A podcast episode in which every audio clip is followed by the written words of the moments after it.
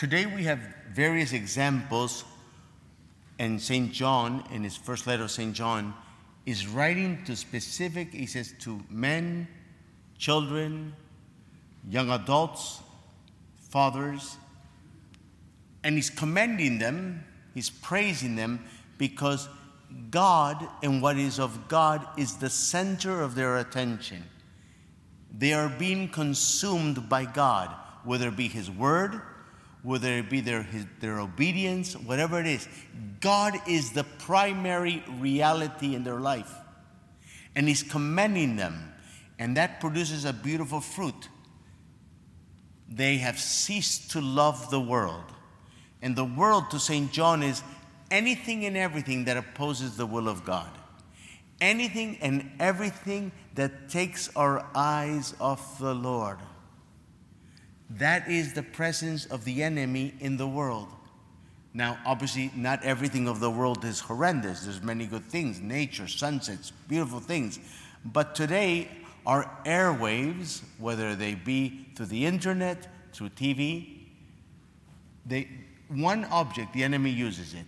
Two, one goal take our eyes off the Lord, to be preoccupied with persons, places, things, events, COVID, whatever it is, so that will become bigger than God. That's the work of the enemy in the world.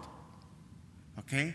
And we have to protect our senses from that, to be filled by God, because God is a lot bigger, He's infinite.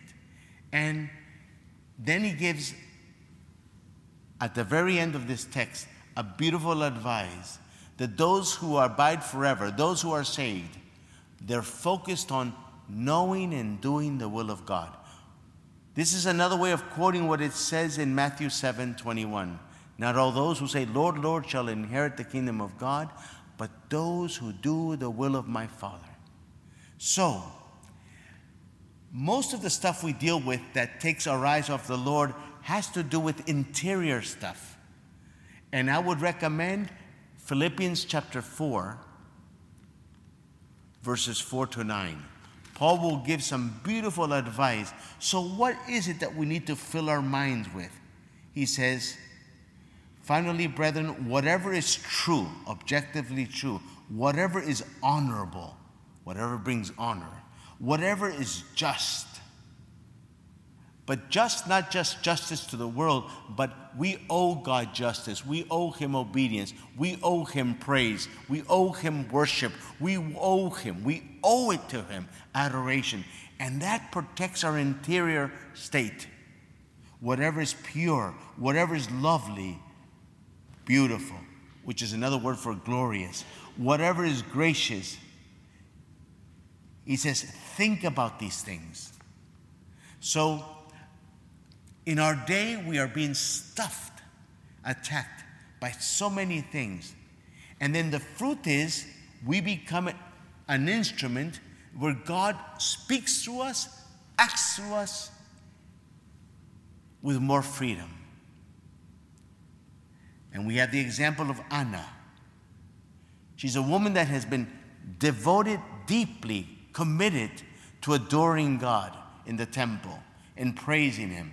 And she's, she's called by God. She's a woman up in years.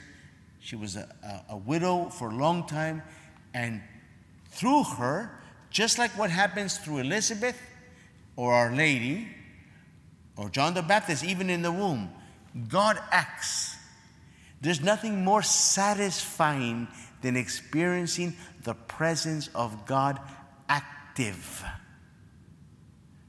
There's two options either it's the Holy Spirit or the evil spirit or myself. Three options, excuse me. So, if I'm allowing God to fill me and He's acting, there will be a satisfaction, a zeal, an enjoyment to your deepest longings. Going back to what Teresa of Avila says God alone suffices. Let me recommend a beautiful book. It's called In the School of the Holy Spirit by Father Jacques Philippe. That will give you a beautiful uh, teaching on how to be led by the Holy Spirit. Because the more we are led by the Holy Spirit, the more we say yes to His inspirations, that opens up our whole being to be inspired by heaven, by heaven's activity. Because we need to know what is happening in me. Who is the one inspiring me to speak, to think? Are these, are these thoughts of Almighty God? God wants to share His very thoughts. Sometimes it's directly or sometimes it's through angels. But you can guarantee it. He wants to work through you and live in you. He wants to be a living presence in you. And then when we become that, we begin to give what? Inspiration. God, not just uh, Anna, not just John the Baptist or the saints, you are meant to be a sign of hope, of love, of peace. That God begins to speak through you, act in you, live in you in a way. And when this begins to happen, you speak words of love, wisdom, guidance of the Holy Spirit. Literally, if we had x ray vision, we would see darkness flee. Darkness flee. Okay? So, we are meant to be a piece of heaven on earth. If you're speaking words inspired by the Holy Spirit, just like Anna was, guess what? And if you're thinking thoughts that bring life, joy, peace, encouragement, hope in your heart, guess what? You're going to be a presence of light in the world, and darkness will scatter. It doesn't take much for darkness to scatter. Darkness is really afraid of light. You need to know that. The enemy is afraid of light, is afraid of truth. Okay? The enemy are cowards.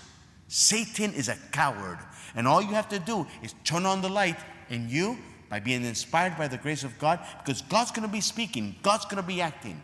He wants to fill you with Himself in a way that you have no idea to what degree. So I'm recommending that book.